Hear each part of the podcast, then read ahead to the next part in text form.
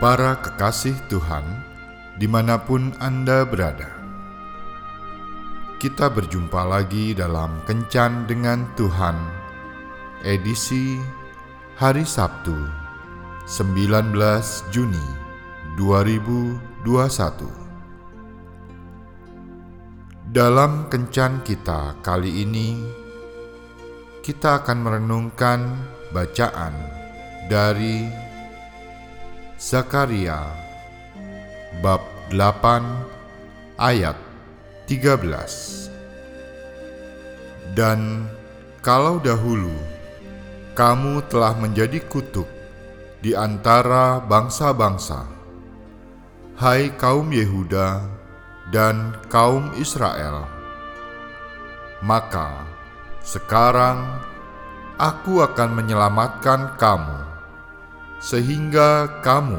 menjadi berkat. Janganlah takut, kuatkanlah hatimu. Sahabat kencan dengan Tuhan yang terkasih. Ada seorang pemuda yang hidup sebatang kara, berpendidikan rendah, dan hidup dari bekerja sebagai buruh tani milik tuan rumah yang kaya raya. Pada suatu ketika, si pemuda merasa jenuh dengan kehidupannya. Ia pun bermaksud untuk bunuh diri. Dia menyiapkan seutas tali dan berniat menggantung diri di sebatang pohon. Pohon yang dituju untuk dipakai menggantung dirinya tiba-tiba menyela lembut anak muda yang tampan dan baik hati. Tolong, jangan menggantung diri di dahanku yang telah berumur ini. Sayang, bila dahanku ini patah. Setiap pagi ada banyak burung yang hinggap di situ, bernyanyi untuk menghibur siapa pun yang berada di sekitar sini. Dengan bersungut-sungut, si pemuda pergi melanjutkan memilih pohon lain yang tidak jauh dari situ. Saat bersiap-siap untuk menggantung dirinya, terdengar suara lirih si pohon. "Hai, anak muda, kamu lihat di atas sini, ada sarang tawon."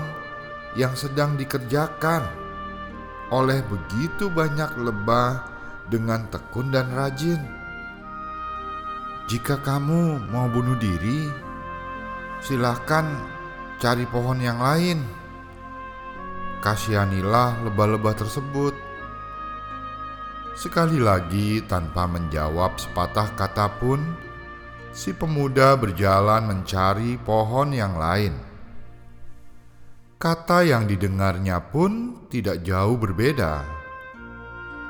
Anak muda, rindangnya daunku ini banyak dimanfaatkan oleh manusia dan hewan untuk sekadar beristirahat atau berteduh di bawahnya. Tolong, jangan bunuh diri di sini. Akhirnya, si pemuda berpikir Bahkan sebatang pohon pun menghargai kehidupan ini. Mereka menyayangi dirinya sendiri agar tidak patah, tidak terusik, dan tetap rindang untuk bisa melindungi alam dan bermanfaat bagi makhluk lain. Mungkin di dalam kehidupan ini kita juga pernah berkata hal yang sama. Tuhan, aku capek. Aku bosan hidup.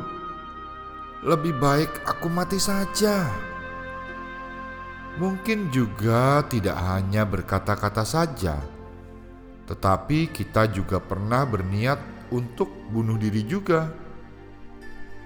Jangan lakukan hal itu, karena rencana Tuhan itu baik atas hidup kita.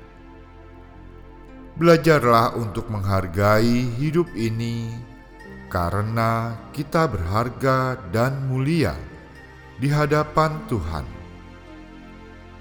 Saat kita menjadi lemah, katakanlah, "Aku ciptaan Tuhan yang mulia."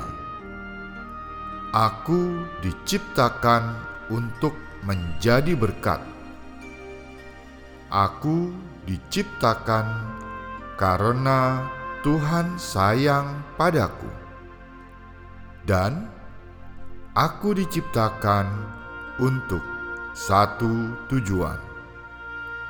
Jadi, mulai sekarang kita harus punya cita-cita, tujuan hidup dan bekerja dengan baik agar hidup kita bisa bermanfaat bagi banyak orang.